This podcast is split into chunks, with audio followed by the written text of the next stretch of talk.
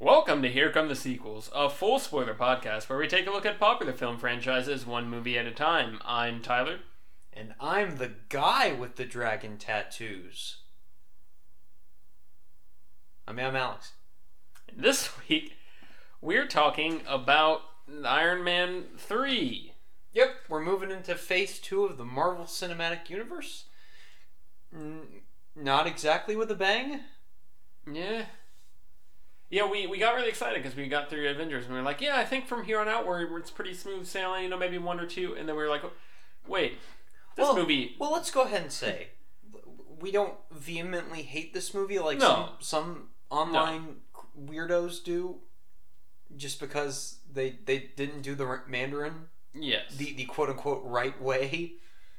Um, that's not that's not why we have issues with this movie. And I, it's funny. I remember walking out of this when I first saw it, thinking to myself, "Yep, I like that more than Avengers." yeah. Of course, my mind has changed since, but Uh, this that, that's I think that's more the deal is that we both were under the impression we liked this movie more than we ended up liking this movie. Yeah. So it's just very strange. Yeah. But at the same time, not strange enough. Yeah. I don't know. Yes, It's a weird. it's It's a movie that does not know what it wants to be. It's a contradiction. yes, It's a walking contradiction. and this is the first movie too that I feel like. I don't know. Well, we can discuss the, the overall place of this movie in the MCU because so far I feel like this might be the most forgettable movie we've done in terms of impact on what's come after. Incredible Hulk. I mean, yeah, but that that movie actually it's still an origin movie for the Hulk and like they get they reference that quite a bit. They also Obviously General Ross they comes also back. reference Iron Man three a couple few times. I guess. I don't know. I just feel like this movie kind of just hides it blends in with the oh yeah, the MCU, that thing. Yeah. It just kind of sneaks in and then people don't remember it except for the Mandarin thing. So That's fair. it's interesting. Um, so Iron Man three, directed by Shane Black, also known for Kiss Kiss Bang Bang and The Nice Guys, Sure. which are both better movies than this, and I highly recommend them. Not to say that this is a bad movie necessarily, but I, I those are both yeah. like really good movies. Interesting. I I, I have not seen either of them. I genuinely love both of those. So go check them out because I, I know definitely with Nice Guys nobody saw it.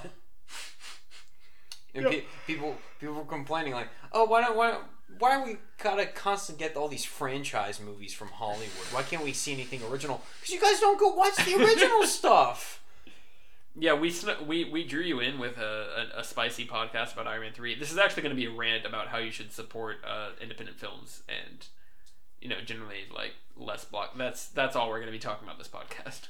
Because they're just better. Correct. They're always just better. all independent films and all you know small budget like less than you know let's let's say like like the maybe the 20 10 million dollar range you know under under that level That's fair. Yeah. uh, they're all all better than any movie above that range any movie made by the major studios like that's Yeah. literally that's the, the dividing line Yeah. you might as well not even watch the, the ones above that because they're crap they're not films That's that's why that's why like all all the the, the Christopher Nolan's very early work is much better than like the other eighty percent of his work. yes that's correct his best film is actually Insomnia, and I bet you haven't seen Insomnia. I haven't even seen Insomnia, Watch it be like and that. that's that's the point we're getting at is that no one's seen it. So I, I have a feeling the Insomnia budget is like thirty million. It's like completely. I'm gonna check on, but um, Iron Man three, directed by Shane Yes. Black from 2013. that was a weird tangent. This the same summer as the Wolverine and Man of Steel. It has an 80% critic score and a 78% audience score. At some point, we need to just go down year by year, starting with what it, Blade came out in 98, 99? 98. We we should just Because it was literally a year after Batman and Robin. People acted like there was a huge dry spell of superhero movies after that. well there. I think Batman and Robin just kind of felt like a dry spell. Yeah. you watched it and you aged 20 years and you're like, oh god, superhero movies are dead. No, no, no. You you age and then at the end of the movie. You feel like you're you've got Alfred's disease. Correct. um, Insomnia had a forty six million dollar budget. okay, so that movie's crap. All right, now I'm, I'm gonna check the Memento budget. A oh, Memento was nine million. There you go. Okay, so Memento is Christopher Nolan's best. That's a life hack. You don't actually have to watch the movie or like look at reviews or anything or like form any sort of opinion. You just look at the budget and then you you line them up, you rank them, and Yeah. then that you just look at the ranking and that's the that tells Except- you the directors. There's a loophole. Anytime the studio doesn't actually disclose the budget because they don't want to tell you how much money they wasted on a piece of crap. I mean, a film. yes, Th- that's a loophole. Those True. those are those films are fair game, true. You can actually judge those films. and you can Um, say these movies are excellent. Yes. Actually, you're legally required to. Especially if you get checks from That's Disney. what made this country great. Gosh darn it. Anyway, Tyler, what's your best thing and your worst thing about Iron Man Trace? I'm gonna say that just what Iron Man, the, the fact that you can call it Iron Man Trace. That's the best thing about Iron Man. No, um, It's very, In all seriousness. it's very weird. At the very end of the credits, I think you were looking at your phone while this happened. Um, at the very end, when it says the title, it says Iron Man 3, but the 3 is spelled out. Mhm. It's not the number, it's just the word 3. It's very odd. okay, good. I don't know. um, yeah, no, my best thing about this is ultimately That's my worst thing, by the way. okay. That's fair. Um, my best thing about this is ultimately Tony Stark's arc. It, it doesn't feel like a complete like he's you know he started here, he got here. Okay, it does kind of feel like it doesn't feel like he goes through a progression necessarily as it does. He goes through an experience, then at the end of the movie, he has a nice monologue where he re- reevaluates everything he's just been through, and then it's like, okay, I've I've come, I've gone somewhere. I've you know this this experience has changed me, um, and I think that especially they, they reuse you know the I am Iron Man uh, line, you know at the end, the kind of the the mirroring, the echoing of the end of the first movie. Only now it's he's saying that he is the Iron Man because he's been through this, this experience and realizes that it's not about the suit, it's about him. I think that's a really powerful, that's a really cool theme, that's a really cool through line for this movie. Bad. Not in the Iron Man suit enough. Bad. It's the same as Dark Knight Rises. Not in the Batman suit enough. Terrible. For that reason alone. That's actually my least favorite thing about Green Lantern as well. He's not in the Green Lantern suit enough.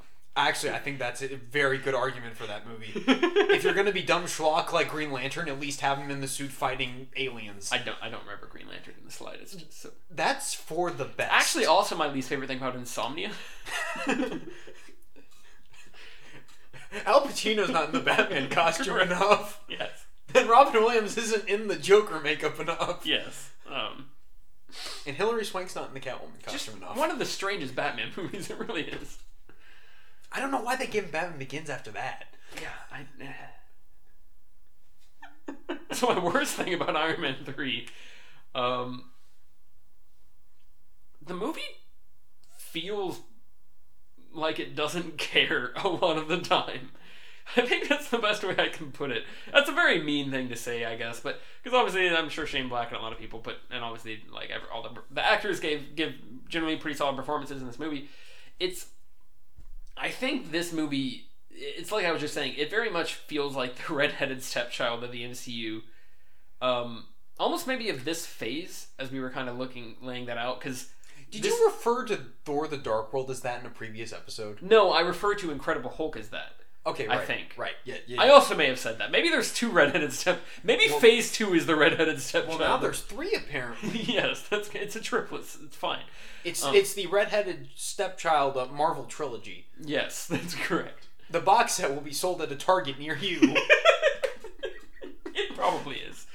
There's a box set somewhere at Target or Walmart. It's one of those like four disc collections that has Incredible Hulk, Iron Man 3, Thor the Dark World, no, there. and I'll raise you. There's a box set of like a bunch of Fox Marvel movies. So it's got like the, the two Fantastic Four movies with Jessica Alba. It's got like Daredevil, the theatrical Yeah. cut, and and uh, Elektra. Yeah. And it's just the the most depressing thing.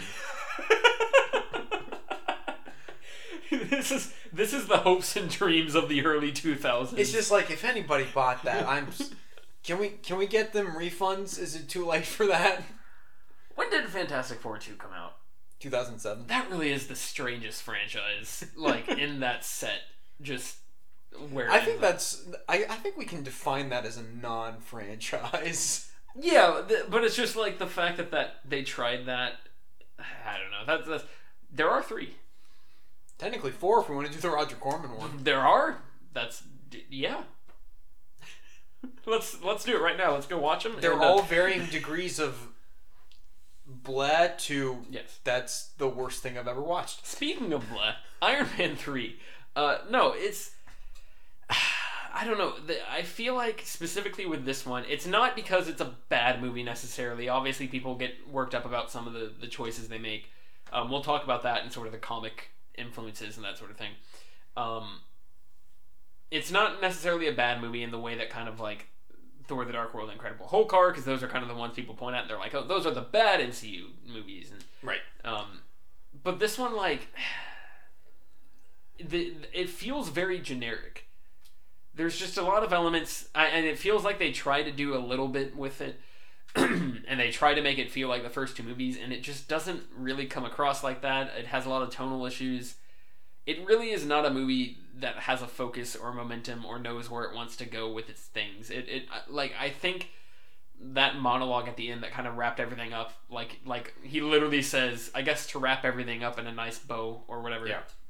that quote is that monologue kind of pulls the movie back for me and makes it a little like you know that that pulls it up a little higher and makes me be like okay we they they did have an idea here and they you know Yeah. this character did go somewhere in this movie but there's just a lot of non-starter stuff in this movie that doesn't need to be in it and should probably have been completely reworked into something that's a more straightforward, efficient narrative.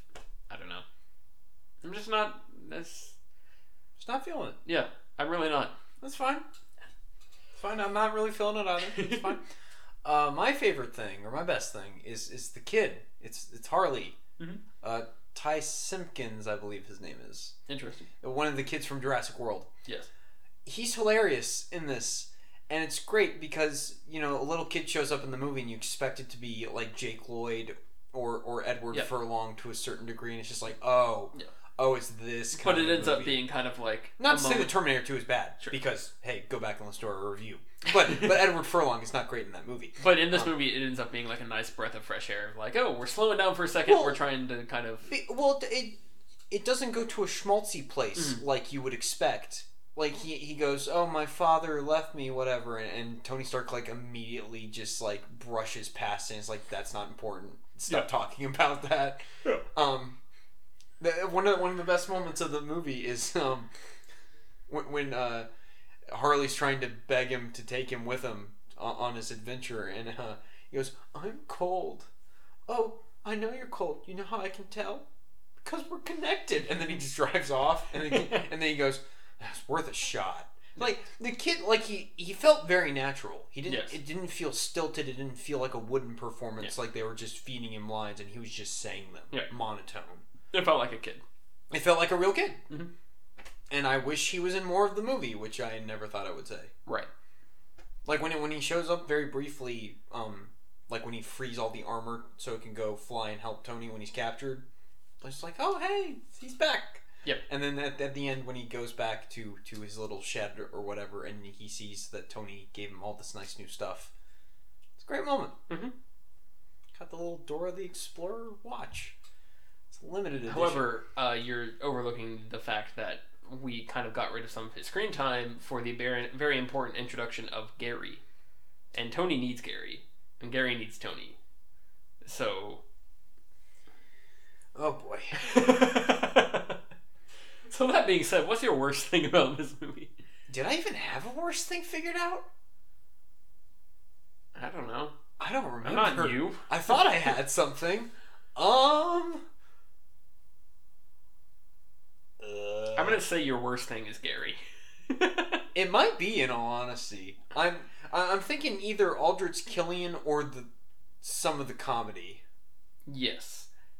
Um, Can I go with both? sure. Is that cheating? We're not sure. Yeah, no, No, no, no. I, I know, I know. What my my my my worst thing is, um, just how Rebecca Hall gets absolutely nothing to do, and Yeah. she maybe has one of the more interesting characters in the movie, just based Yes. on what we know about her, and then she's just offed. Yeah. And I feel like that it would, like we were talking about, and apparently there's a whole thing about how Shane Black. I don't know if he wanted to make specifically her character the main bad guy at the end, but he wanted a female bad guy, and for some reason Marvel, some of the higher ups, or maybe Disney, I don't know, they told him not to do it. Yeah. So that could be an explanation as to why Aldrich Killian is just kind of a wet blanket, and I don't care about him very much. Yeah. But at Uh, the same time, like clearly, this was if that was the decision that was made, that was more than far enough along in this, or more than early enough in the scripting process that they were able to completely, Yeah. you know, shoot a different movie. So Yeah.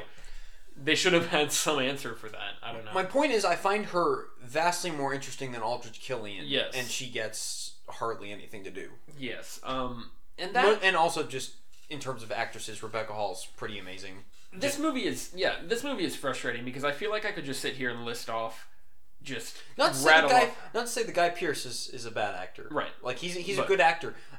I But but I feel like I could Maybe just, I, I'm just always thinking of him Yeah. in the old man makeup in Prometheus, and then I don't want to think about it because I don't want to No, I, I, I agree. I, I think he specifically feels like he's kind of trying to pull off this. Uh, why am I blanking on this? Joker from the Dark Knight, Heath Ledger, um, Joker type thing. Like it almost feels like he's he's there's little hints of that where he's trying to be like kind of demented and weird and, Yeah. and kind of like. I don't know. It, it got- feels like he's trying to he's put on more some- of a spin than yeah, he's he, got he's got a couple of slight quirks to him. Yes. where it's just like, oh, he's he seems he's slightly off. Yeah. Um, and it's not very effective. not because it's a bad performance, but just there's not enough room to go there within the confines of the script. Um, yes. I want to change my answer again. Okay. I'm not sure because I really don't like just the extremis stuff as a concept Yeah. either. I don't. And that's exactly what I I'll, was I'll, to say. I'll, I'll stick with the Rebecca Hall stuff. I feel like Yeah. if if we had had a better villain for the third act, then I, I Yeah. okay, Yeah, yeah, I'm, but I'm that's gonna stick that, with that. that. feeds into my point is the fact that this movie does not have a lot of stuff that is like, oh man, that's just terrible. But it has a lot of stuff where I'm like, I could literally sit here and list them out and say this thing and this thing and this thing and this thing and this thing all probably could have been done much better by either removing some of these or rearranging them or setting them up in the It's one of those movies where you just want to immediately start restructuring it. yes, like everything. Yeah. Um. It's like a Lego set that's been built wrong. You just kind of want to take it apart and be like, "This is this. No, no. no. Here's, how, here's how you do it." Yeah, yeah. Um, man, I don't, I don't even know where to start with this. Let's there's- start with Gary. Okay, we'll start with. Gary. I think that's a good. That's a good like highlight of the kind of weirdness that's in this movie. I think this is the first. Like, uh, like a lot of people complain about Marvel movies and they're like they're always too funny. There's too much humor. Blah blah blah. It gets in the way of the emotion. It gets in the way of the emotion. I think this is the first time where that really becomes a problem. Yeah, because the first, the phase one, it's very you know, oh, it's positive for the most part. Like it's all about these uplifting heroes and they're coming to Earth, and like for the most part, they're they're coming to terms with something. And even when we look at something like Iron Man two, the tone is not perfect No. by any means, but there is a general like. I don't know. It, it feels like Well, then, like Iron Man two, it, it was the whole thing about they're not doing Demon in a Bottle, yes, but they they don't actually have it be a plot point that he is an he's an alcoholic. yes, It's just like oh he gets drunk and parties sometimes. yes, In this movie, Tony has PTSD, and half the time it's treated like a joke. yes. And yeah, then yeah. I think and then that's we the get Gary, Mhm. who just shows up out of nowhere when It's just a scene. It's really not as big of a deal as we're making it out to be, but I think but it's an it- important thing to highlight. It highlights just the weirdness of the humor. Yes. So so the all right, let's let's give some context here. So Tony's on his own in Tennessee, or yeah, I get, I think he's still in Tennessee at that point. He's trying to hack into AIM to try and figure out some stuff about what's going on with them and how it connects to the Mandarin. So he finds this uh, it's a beauty pageant that's going on, Mm. and there's a bunch of news stations there. Uh, so he sneaks into one of the, the news vans, Yes. and he's starting to hack into it. And Gary shows up because he works there, and he's on his phone, and he goes, "Mom, I have to hang up. Something very magical is happening right now." Mm. And I'm and I'm immediately like, "Oh no." cut the scene and then apparently he he's he is kind of obsessed with Tony Stark and he's designed his look after him Conveniently. and he's got a weird tattoo that doesn't actually look very much like him and it's And Tony like just makes fun of him and then like it's just a weird scene. What is what is he what does Tony end up accomplishing by doing that? He gets Gary to like boost like he goes on top No, no, no, but what does he get to what does he accomplish by being in the news car? Something about hacking into Iron Man's or I think Machine- he's able he first he looks at the footage to find out what's up with, with right, the right, extremis yeah, yeah. stuff and then I think he also figures out where the Mandarin is being kept Okay, that makes sense. so that sends him on his way to Florida Yeah. Um it feels like we could have had a cute scene with him and the kid. Yeah. And you know, the kids and not Gary. like him trying go, going in going in with the theme of him trying to work with like kind of bare bones just trying to figure his way through it, I feel like it. Well, let me finish. I feel like it would have been good to have a scene with him where like the kid's got like a, an, an old like desktop computer that's running like Windows ninety eight or something like Yeah. that, and then like he has to figure out how to like hack into AIM's hardware or whatever. Like I feel like that would have been a fun thing, something and something where the kids talking and like Yeah, something along those lines. And instead, I agree. we get this weird scene with Gary. I don't like Gary. Goes nowhere. It's not quite Doctor Kafka levels of hatred. no, because it doesn't do anything in the movie. It's just like, wait, that what's a scene? but but it's it's I don't like Gary. Yeah. Uh, but but we do get a nice Stan Lee cameo when he's at the beauty pageant and he's giving it the score of a Yep. ten to somebody. Yep. It's fun. Stan Lee gets a lot of weirdly uh, Sexual, Sleazy- sleazy, sexual, like, yeah, like, like in in these movies. Deadpool. yeah, yeah, fascinating. Who does he call? He's like, and now the fabulous chastity. anyway, that's a better movie than this. Yeah, it knows what it wants to be. Yeah. Um. Do, do we just want to go ahead and, and take care of the elephant in the room, which is the Mandarin twist, and then Sure. we can lead that into the Sure. villain Sure. stuff? I don't care about the Mandarin twist. Inherently, that's not a problem for me. Yes. And this one, in this movie specifically, I think that the Mandarin is a character that you could make work in the way that the movie kind of presented it. Yeah. This movie could not have pulled off the Mandarin as like this huge, awesome villain, the terrifying villain that's super intimidating. Just the Well- structure and the idea. Well, they couldn't have done the magical element at all. yes. Yeah, they, they just were not Is it all. magic or alien technology, or both? Oh, I don't remember. I think it's supposed to be magic. Okay. It might be. I'm really not sure. They might have been able to swing it if it's alien technology, but I don't know, even then still pushing it. yeah this it's a thing that somebody could have done but it was just not the the vision that the, the, everyone who made this particular movie had in mind Also, like I've never read any Iron Man Mandarin comics, which is partially why I don't feel the need to complain about the Mandarin Yes. twist. I'm looking at you, most of the fanboys on the internet. Yeah. Um. So just like I, I don't I don't really care. Like I don't. I, like, I have read I've I've always thought the Mandarin's just a very weird villain to be fighting Iron Man in the first place. Correct Like Uh, he feels like a Doctor Strange I, villain, I- right? yeah i mean i I, I've, I've read a few comics with like Iron Man Mandarin comics. I might I kind of want to spin this conversation real quick into a quick deep dive into the weird comics influence on this movie as well. Um, while we're at it, Yeah. But the so the, I don't really get the Mandarin all that much. Um, I've read some comics where Iron Man fights the Mandarin, and it's like it just does not work. The, the, their their relationship in the comics doesn't really apply or make sense in terms of this cinematic universe.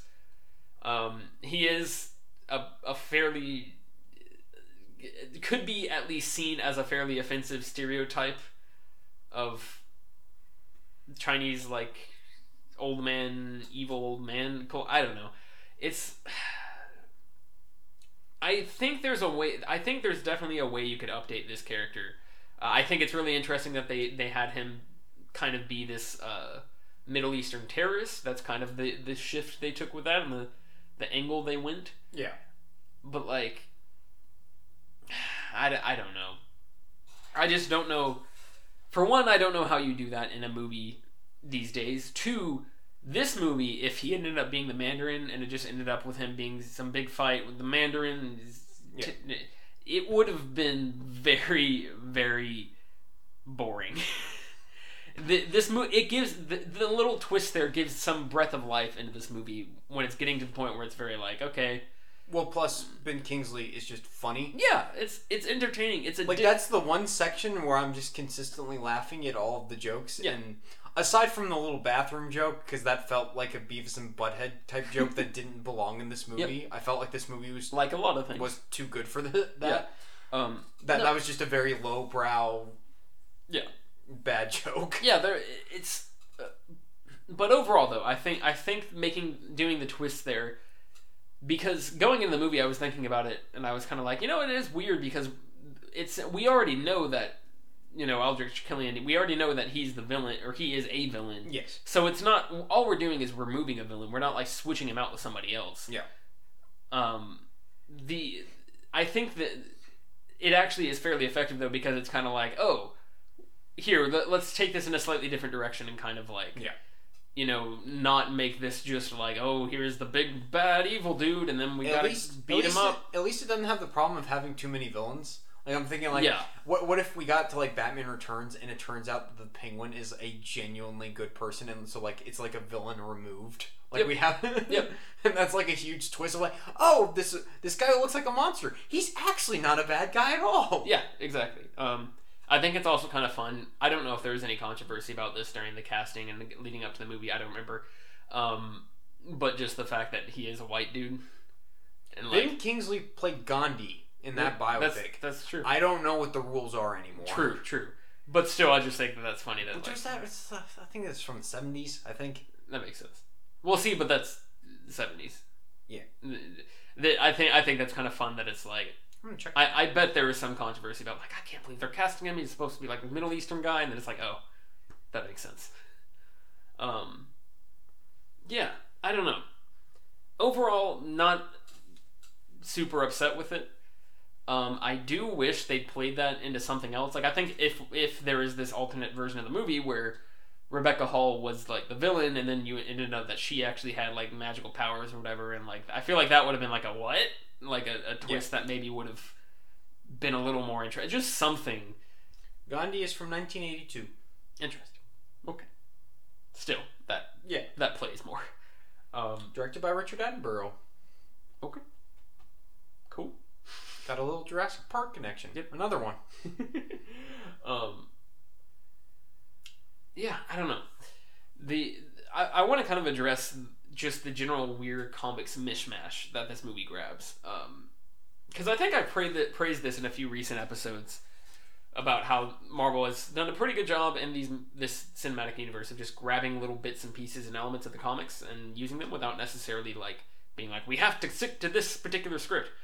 Um, but this movie is kind of weird because they grab elements like um, the Iron Patriot, who in the comics is Norman Osborn, like taking over the Shield. Kind of, it's a, the storyline, the Dark Event, Dark Dark uh, Reign storyline.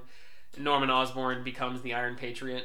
And then here they just use it as a repaint of the War Machine suit, which is kind of interesting. That's one of the changes I think. I think I think it's fine. I think it's fine. It's just an it's it's one thing. Then there's the extremis stuff, which I believe the extremis stuff in the comics does sometimes work similar to what's portrayed here, or like that. There's elements of that in the storyline. I've read the, the storyline, but I don't remember it super well. But kind of the ultimate point of that storyline, in in a lot of ways, was to get Iron Man to where he had like the subdermal suit suit stuff. Yeah.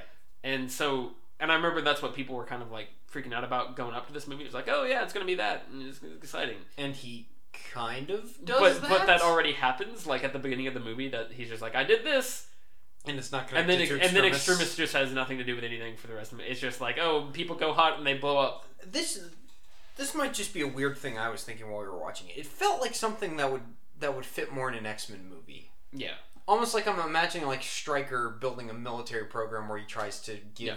You know semi mutant powers to soldiers that way they can go fight mutants. Yeah, I think the concept overall is very overdone and kind of boring, but it, it on top of the fact that I agree that it would fit in something else Yeah. better than it would here. I just it's kind of an odd Like it's just a weird mishmash when all the Iron Man shoot, suits show up and then they they're just fighting these weird semi mutant type people. yes. I don't know. I'm it felt it felt weird. Felt weird. Yeah, and then there's the the deal with like the there's the um the idea or in the the comics at some point Pepper Potts becomes rescue. That's she has like the rescue suit, it's like female Iron Man suit. Yeah. And like I feel I, I feel like I remember at least that that was kind of hyped up like oh maybe she's to like get to do that. And then like she uses the arm at the end and she also gets some extremis stuff that gets immediately pulled away. Yeah. And that's about it. I don't know. It's just it's it's weird little elements here and there where it feels this movie feels by far of what we've done the most influenced by recent comics, except for maybe the Avengers with uh, the Ultimates. Now I haven't read the Ultimate, so I'm not sure about that. I know that that is like especially like the Chitauri and that sort of thing um, had a lot of influence in there. But for the most part, I feel like these movies have mostly been like self-contained. Like it's just like this is the storylines we're going with. We might draw on like obviously the origins of these characters and like the classic comics. But this one, this movie just feels weirdly influenced in a lot of ways by the way comics were at the time that this came out, or like in the time leading up to when this came out. I just found that very odd. What year is this again? 2013. Yeah. Okay. Yeah. I, I don't know. Just confused generally. I don't like the weird fake out with Pepper at the end. Yep. I also just think it's weird that we give her the extremis powers. Like I that's that's an interesting idea, just as you know, to try and mess with Tony, and to try and get him to work on your side or whatever. On top of there's just the weird, creepy sexual tension that Aldrich has Yes. towards Pepper. Yeah. I don't, I don't, I don't, I don't know how to feel about that. But then there's just the fake out where she dies, not really, and then she just has powers, Yeah. and she kills Aldrich Killian, and then they just remove the powers. Yeah. Like, like it feels like felt like a lot of non-starters. Uh, exactly. Yeah. That. It, there's just a lot of that. yeah, Um, Christmas. Do we want to talk about Christmas? yeah. You had a very, very like eye-opening epiphany, like during this movie that that I 100% share. Yeah, I was gonna say watching this. So it's set around Christmas time. because that's a Shane Black thing. The finale of the movie is like the climax. I guess is on Christmas Day, I believe. That's what because because Iron Man says it's Christmas. Uh, Take him to ta- church. Yeah, take him to church, whatever. which is a weird line. Yeah. Um, A lot of very strange lines. and Tony I- needs there- Gary, There, and Gary needs Tony. correct. Uh, I'm glad. sh- I'm glad you got that. I'm glad you understood the point of the movie there. that would be great if if Gary does the narrating for the rest of the movie and he says that at the very end. He's like, "I am now Iron Man." Oh. It's just it's a movie about this psychotic like stalker slowly murdering Tony Stark and Doesn't- taking over his life. Doesn't that sound more interesting? it does. It does. I'm not saying better. I'm saying more interesting. Um, but yeah, there. So like at the beginning of the movie, he's playing Christmas songs on the the the, the record player. By the way, where's the ACDC? Yep. Come on. There's no ACDC whatsoever. Um, he's there's Christmas lights shown every now and then. It's cold in Tennessee. There's just like it's it's just every now and then it's like oh by the way this is Christmas even though this movie came out in like May. yeah. Um, I realized at some point that I feel like this movie should have been set around the Fourth of July because Especially with all the political stuff, where it's like there's a ton of political where terrorist there- there- patriotic where stuff. the Mandarin's whole angle that's being fabricated by Aldrich, of course, but but it's like it's attacking American ideals Yeah. and like how fake American culture really is. Yes, and of course there's the Iron Patriot suit and the fact that Yeah. that gets taken over and how they, they they put the president in in that suit at the end, and they're gonna kill him on on, Yes. on live TV for everyone to watch. Yeah, and the fact that the finale is a bunch of fireworks from Yeah. Iron Man suits exploding. Yeah. Like, how did you? What? It, what was the thought? What did no one stop at some point and be like, wait a minute? I feel like this could have been better if we just. Ch- I. This movie is coming out in May. It's not going to sell the Christmas audience. What can we do to change this to make it a little more timely? I mean, to be fair, this movie made all the money when it, came It did. I don't know why. I'm very. I Avengers. mean, yeah. Which is, I was thinking about this just Avengers. now. So uh, I kind of want to go into just. We've just been not focusing on this movie very much, so I'm going to do that again for a moment here. um, it's interesting because right now, as as we record this, uh, Black Panther is making all the money for a number of different reasons. It's a movie that, because of the kind of movie it is, a lot of people have been waiting to see a movie like this that really, you know, is a full, big budget uh, blockbuster starring, you know, people of color on like a that platform, you know, in, in this blockbuster form with this Marvel Studios branding and everything, and the fact that this is like, you know, Black Panther is that movie, and you know, all that it's re- it's basically just making all the money. Like it's just it's it's tearing through box office, and it's fascinating to me that I think Marvel may have seriously missed an opportunity to keep this juggernaut rolling hardcore right after Avengers because this Iron Man 3 made a ton of money. And the, the the reason for that as far as anybody can tell is because it came out right after Avengers and Tony Stark was huge and Iron Man's huge at this time. And Robert also, the marketing was manipulative Yeah. and lied. Sure, sure. The marketing's great, but like I don't think that was necessarily what like brought people in because then it continued to make money after people knew what the movie it, was. it, it lied to me. It, did lie to you, and that's why it didn't get more money from you. I mean, I did see it twice. I well, there you go. Um, I liked it. Why even say anything, you hack? Um, but no, like, so then you had this movie, and then Thor: The Dark World immediately followed this movie. I'm not sure about that. I'm pretty sure it did not make a whole lot of money. I'm checking on the box office statistics for the MCU as Yeah, a whole right because. I'm guessing. I'm not sure of this because then Guardians of the Galaxy came out after that, and that that did pretty well. Um, Winter Soldier did not do all that great. I mean, it did fine. Did it, fine. it it did a lot better than the first Captain America. Like it improved, I believe. Um, and then Age of Ultron did not do quite as well as they were kind of hoping. Like I feel like the fact that they followed because the thing is like Guardians of the Galaxy did well. That's kind of an, an anomaly because of the fact that that is not immediately apparent that it's part of this the rest of this universe. And so I, I feel like they, they kind of missed a beat here by not immediately following up with their heaviest hitters. And obviously you can't as a movie studio we see all the time that movie studios just generally yeah So I've got the I'm on Box Office Mojo, Mhm. and I've got the the listings for adjusted for ticket price inflation. Iron Man three is number three on the list. Yep. Avengers and Age of Ultron are Yes. are one and two, Yes. and then Civil War is four. Mm-hmm. and that's the thing is that I feel like they really stalled out because like they started to. So Guardians of the Galaxy was separate and is not really Well, also just worldwide unadjusted, it's still number three. Yeah. it made one point two billion. Yeah. Um, but Guardians of the Galaxy Can I, is, can I is have a little not. slice of that? Yeah. Mm-hmm, mm-hmm. I like the movie. Disney checks. Cha-ching!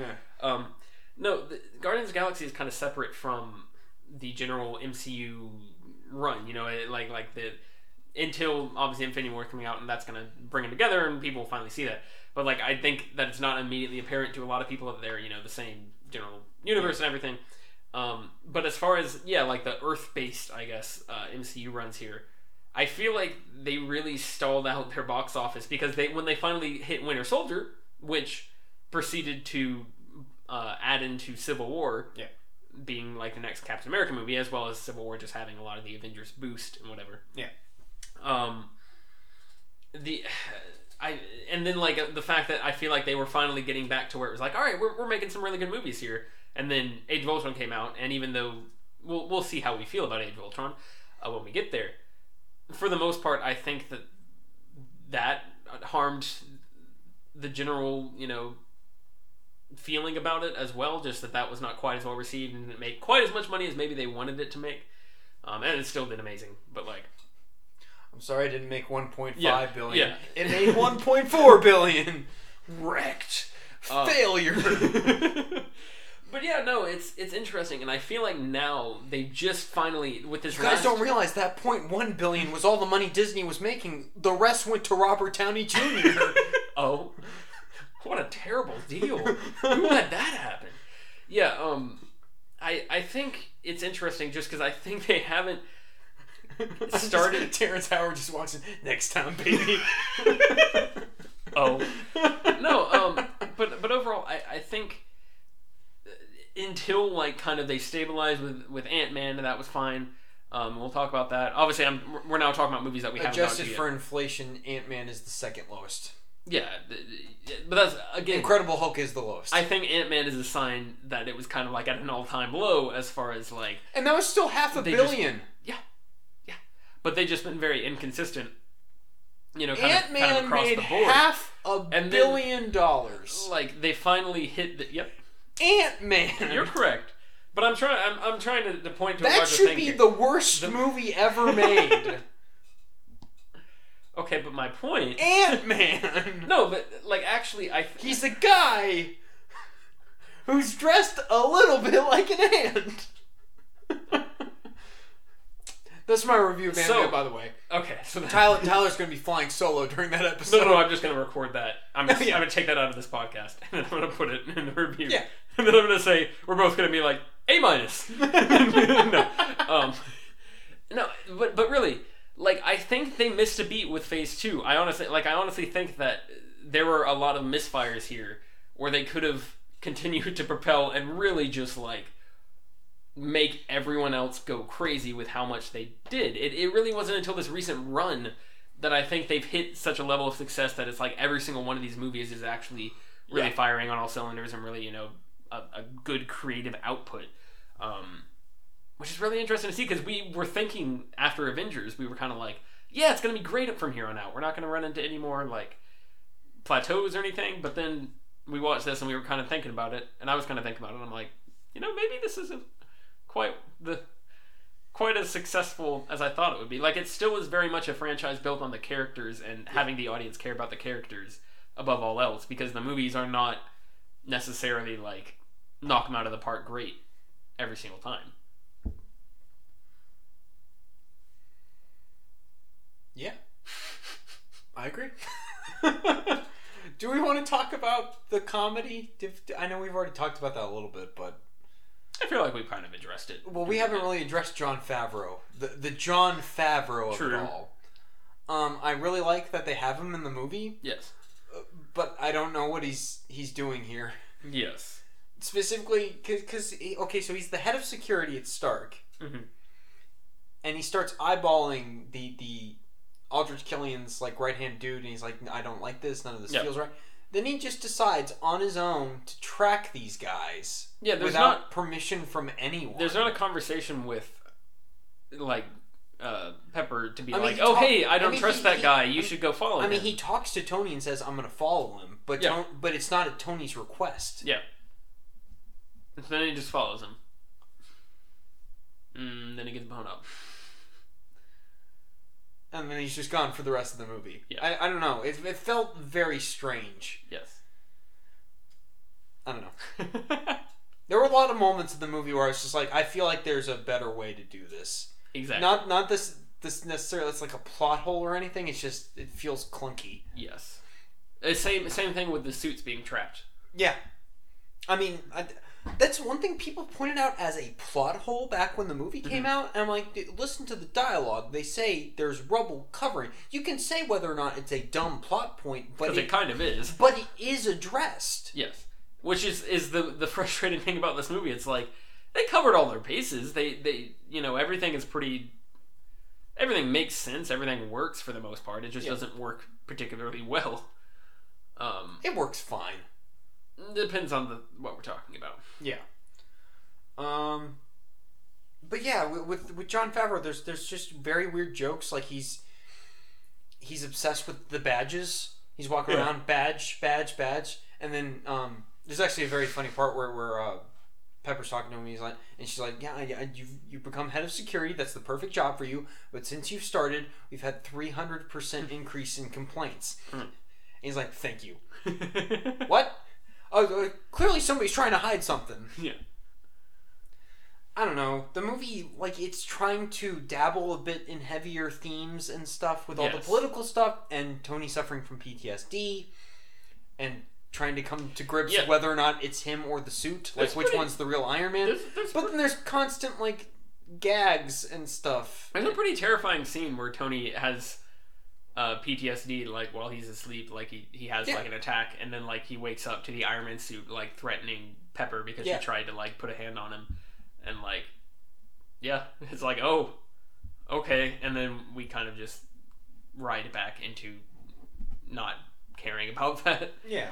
I it sets up his character pretty well going forward. It sets him up for Age of Ultron and everything beyond that, as far as the Yeah. kind of obsessive personality he has and and what he's trying to. I don't know the, the his. It sets him up well. It's a good character thing for him, but I feel like the movie itself does not present the arc in a very great fashion. I feel like it would have been great if it had been pretty serious, and then Harley shows up, and that's kind of our bright spot. Yep. Where it's like that's that's where the funny Mhm. stuff comes in. Mhm. I don't know. And I'm not saying this movie needs to be dark and dour. It's not. It's not what I'm saying. Mhm. I, I just think it's going way too much the other way. Yeah. Ul- ultimately it really does i mean this is kind of what i was saying earlier it really does feel very forgettable because it doesn't want to to punch into some of those darker themes Yeah. but it also isn't like super entertaining i would argue i mean it's it's fine Well, I do like- into the action set pieces. Yeah. Because I, I mixed bag. yeah i i do like the uh the airplane sequence I like think that as fun. a concept. I, I just I for some I don't know if it's how it's shot or what. I just don't feel into it. I just think it's a cool moment because it's it's a moment of like, oh hey, by the way, this guy's still a superhero. Yeah. You know, No, like I said, I like it as a concept. Yeah. But I'm just Um, I'm just for some reason I, I'm thinking about it as like, what if I saw this in IMAX as a huge IMAX Yeah. experience, like a Mission Impossible type thing, Yeah. and I I I, I there's not a ton of like thrust to it. yeah, It's just sort of like cool. yeah. That was neat, I guess. I like how it's mostly practical. Like the like they're they actually like dropped people. Yep. And like, it, it looks good. Yeah. This Um, this movie, most of the time when I really like something about it, the best I can say is, oh hey, that's really neat, and that's that might be the the most like the worst thing I can the the the crux of the problem. My problem with it is that a lot of the times I'm like, cool. Yeah. I'm not like, oh, that's really good. I'm like, okay. I don't know. got I got a heartbeat. All right. Yeah. Um, Um, as far as the other action set pieces go, I like the bit where the girl's chasing him with a shotgun and he's handcuffed and he, he blows up the building and, and she goes, Oh, um, a cheap trick and a dirty one liner. That's Mhm. all you got? And he's like, Lady, that could be the name of my autobiography. Yeah. That's great. Yeah. It's a neat little fight scene, I guess. But then, like, the end. There's there's like no stakes at all Yeah. because it's a bunch of nameless soldier guys with powers for some reason. Um, And it should be a really quick, cool, like, oh hey, the suits are coming in. They, Yeah. you know, they saved the day, and then like the suits come in, and then we proceed to just follow our main characters around while they're background distracting When- when the, the- like four extremis people. Is like when the best moment of that scene is Don Cheadle like killing a couple people and saving the president. Yep. Like I don't I don't care about the other Iron Man Yep. armor stuff going Yep. on. And then there's like no weight at all when Pepper dies and Tony's like well, there fighting- is because uh, there is for, like I feel like that scene. It's like oh, like and, and he turns around and he's really like you know about to like murder this guy and he's Yeah. but then but then the fight between him and Aldrich just goes on and on, and then like and it's not very the, creative. the suit returns, but then gets blown up on a on a little pylon, yeah. and then he puts it on Aldrich, and Aldrich blows up. I'm probably it's probably Aldrich. I don't remember. It's Aldrich. Okay, well there, right. there we go. Cool. Um, the, and it blows him up, and like it just it and then like Tony has some quips in there after Pepper just theoretically died, and like he his reaction to that shot of her falling is like Yeah. really and then like power, you're like, oh god, like did she, did they just? And I remember in the theater, I remember being like, oh, oh snap, did that just? Are, are we going there? And then like they get to the bottom, and she shows back up, and then like he has a quip. He's like, I got I got nothing. Yeah. Eh, I don't know. It's This movie can't get out of its own way. It can't just do is, something. is that is that your quote on the poster? yes. The movie just can't get out of its own way. Every second, it's just constantly doing something else, and I'm like, stop it! One thing, do a thing, make me care about a thing. I don't know. That's fair. I'm not sure if I want to say this movie is kind of ugly, but for some reason, like when I think about it, I don't think the movie looks particularly good. Yeah. I don't know if it's like the color grading, Which is not or- to say that like all of these, all the other movies that we've Well, watched have been amazing. No, but, well, well, now we're starting to enter into the stuff where I, I, I didn't talk about this that much during First Avenger, but now we're entering the movies, all the Marvel movies that are shot on digital. Yep. And I think, at least for me, I Mm-hmm. notice that and how the color grading is not all that great Mhm. for those. Um, and I, I know it's easier to shoot on digital because that just handles the special effects better, but I feel like I mean, in general, we did talk a lot about in First Avenger how the effects have a tendency to be pretty poor in that movie as well. Yeah, we talked about the effects, but not specifically how it was Yeah. shot on digital. Um, I think that's the movie where it's most distracting. Yes. But I feel like this through like Well, because just maybe all the it- way up, maybe all the way up until Comparing like, it to Thor the Ragnarok. I feel like well, maybe not Guardians too. Yeah. But I feel like a lot of time the colors are it's like too Well, that's what I was gonna say. desaturated. Like, Comparing that's- it to the what- Avengers, like- like the I wouldn't say the, the I would say it's probably better shot than the Avengers, but the Avengers is bright and pops Yeah. and like you, you know Like I've, I've I've half a feeling that um when we get to Age of Ultron, my problem is going to be that it's too desaturated Yep. and that a lot of it looks kind of gray. Yep. That might be one of my Even though, my again, few worst things I about think, Age of Ultron. I think it'll actually be better shot just from what I remember of it. I'm pretty sure it, it Yeah. overall is is a better done film like from a Yeah. cinematography perspective Yeah. than the Avengers was because the Avengers does feel like a very uh, TV-ish movie, but its action scenes are spectacular. Yeah. I don't know. and it's got that color. Yeah, well, that's why. Is because they they, Yeah. d they aren't afraid. They're like these are superheroes, and we're gonna make that happen. Yeah. Um, they're certainly not completely just washing everything out. They're it's not because they're like ashamed of the the. the I mean, I'm I'm saying this as like a, a little like I'm waiting for passive aggressive move, yeah. move against the DCU, but that's true. That is why the DCU is a lot more grayed out. Is because they're trying to emulate that kind of Watchmen thing, and you know they're they're trying to like not. They're a little worried. They're like I don't know. We it's the same thing with the with the Fox movies and the uh, the leather suits versus the Yeah. Actual superhero suits. Wait, we need suits. we need people to take this 100% seriously. Yeah. It's it's and that's not what's happening here, which is why it's not as big of a deal for me. I'm not I'm not like taken out, and it it doesn't come across necessarily that that's Yeah.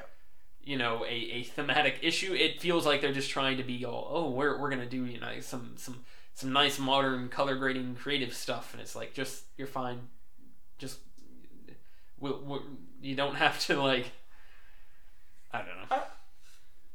I'm not sure.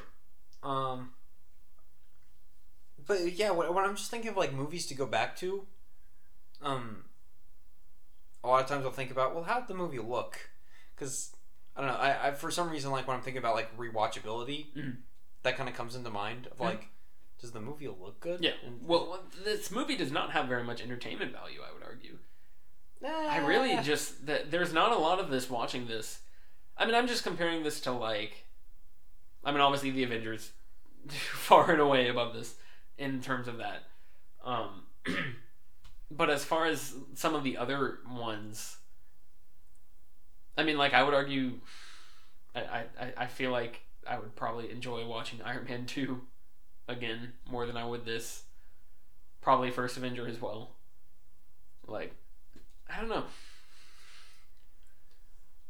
Uh, we should probably talk about the score. Yeah. And then we can uh we can close it out. Yeah. Uh, the score is Fine. The, the theme is very good. Yes. The score itself is just kind of generic throwaway whatever. Mhm. But the theme itself and the, of course they don't they don't keep it through future movies. Stop it. or start it. D- depending on your point of view. Yes. Um, but yeah, it's it's really good. I I recommend everyone go and check it out. That's Yep. all I've got. Yep. Yep. Yep. Do you want to just get into grades? Or, I, guess. Do do we have anything else we want to talk I about? feel like that we've covered. We just kind of like went back and forth over this movie Yeah. twenty different ways. I'm going C plus. Okay. Um, I think you're a bit harsher on it than I am. what did I give Iron Man two? Uh, I'm trying C to, minus. to grade this out. C minus. Eh, Yeah. I I would rather watch this than Iron Man two, but that's just my. I mean that, and that's not my grading scale. Usually, Yeah. it's not like oh, would, would I rather watch it? But like, Despite Hmm. despite how many weird um, oh my, despite the weird stuff that happens in this movie, it somehow feels more focused and coherent than Iron Man two. yeah, yeah. Um, I'm gonna go C. Okay. That's fascinating. So as as we stand right now, you have given what is that? Uh, two or uh, sorry, well, I'll put it this way: five of seven MCU movies so far in the C range. Five of the first seven MCU movies, and I've I've done four of seven. Yep. So like, man, Although your grades have gotten lower than mine, you've given a couple movies a C minus. I have not. yes, but I've also gone higher. So because I did on First Avenger and Avengers. Right. both. I was like, oh hey, this is yeah.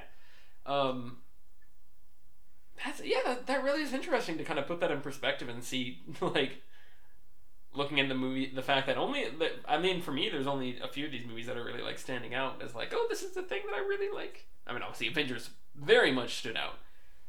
It really is a, a, a franchise that I think is better than the sum of its parts. It, it it's it's again comes back to those characters and those through lines and the fact that like everything stays consistent enough that they can tank a bleh movie and they also never have a oh god that was terrible movie.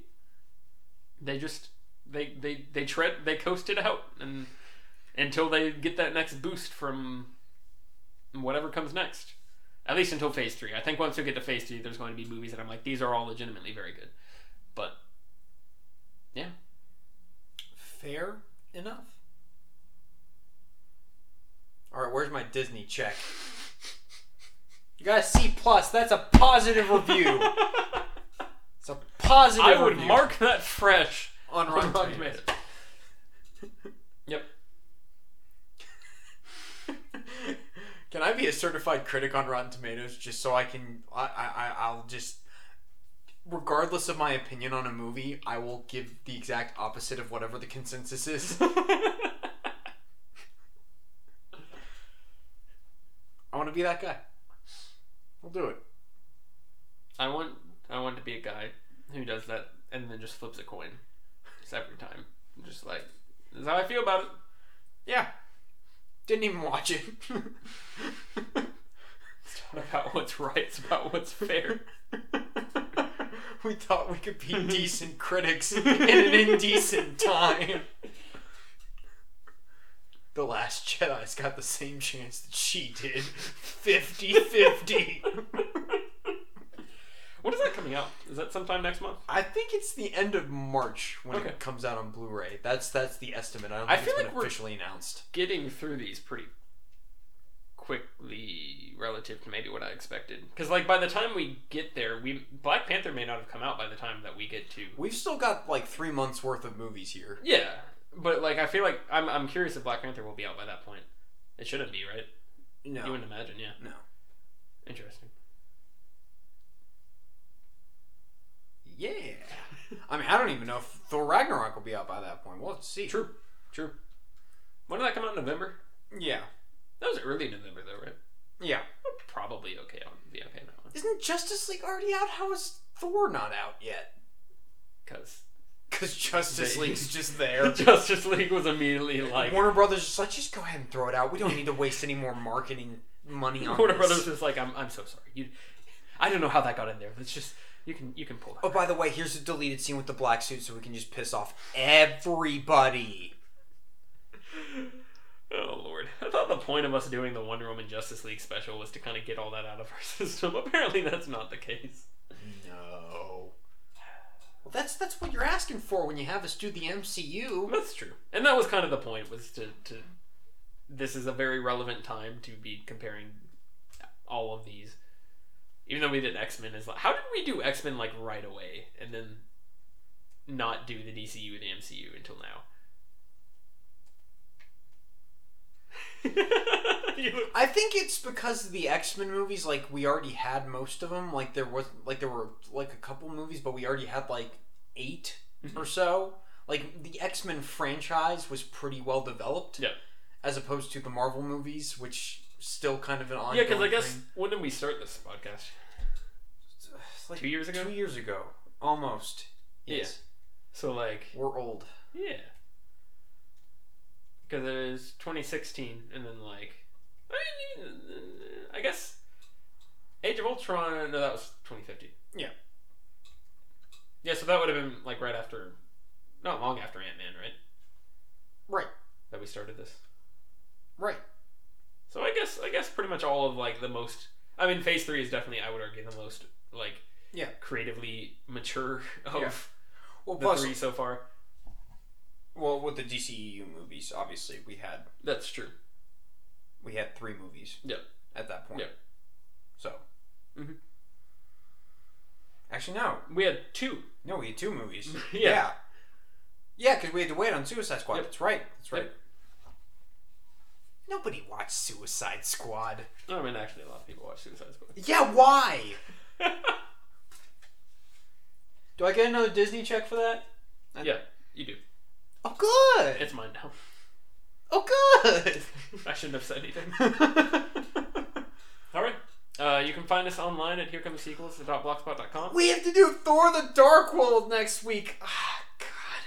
You can find us through email at herecomesequels at gmail.com. I don't want it. find us on Twitter at HCTSequels. You can find us uh, uh, places. We're on iTunes and YouTube. You just search "Here Come the Sequels." It's probably something I'm missing.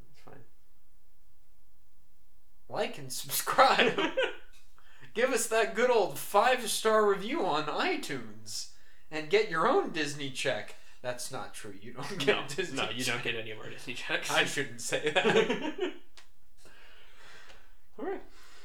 Thanks. Are you excited for Thor: The. Dark World? I'm not. I'm, I'm, I'm curious. I'm not. I don't want it. I'm very curious to watch. Which is funny because I actually watched kind of recently, and I was like, "That's not as bad as I remembered it." But still, I don't want to watch it. I don't want to watch that movie ever again. I'm just gonna sit here and I'm just gonna argue while we're watching it. I'm gonna argue literally every point you have against. It. I'm gonna be like, well, actually, uh, it's fine because this. I And- recognize my, my hatred. It's not. It's not really a hatred anymore. I mean, I might, I might end up being like, this is terrible. My That's my, very, my very possible. indifference towards that movie is is To the to the best of my knowledge, I have not seen that movie since it came out in theaters. So keep that, take that as you will. That's the one Marvel movie where, as I was watching it in the theater, I was like, "This is not very good." Like I saw it with my sister. and I was like, "Do you remember the first Thor movie and how we actually liked that?" And then we we went and watched the first Thor Which after is- it. which is interesting because of our experience watching Thor Yeah. for the podcast just now. Yeah. Um, The times they are a changing.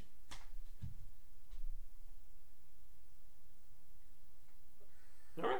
All in all, art is subjective. Nothing is real.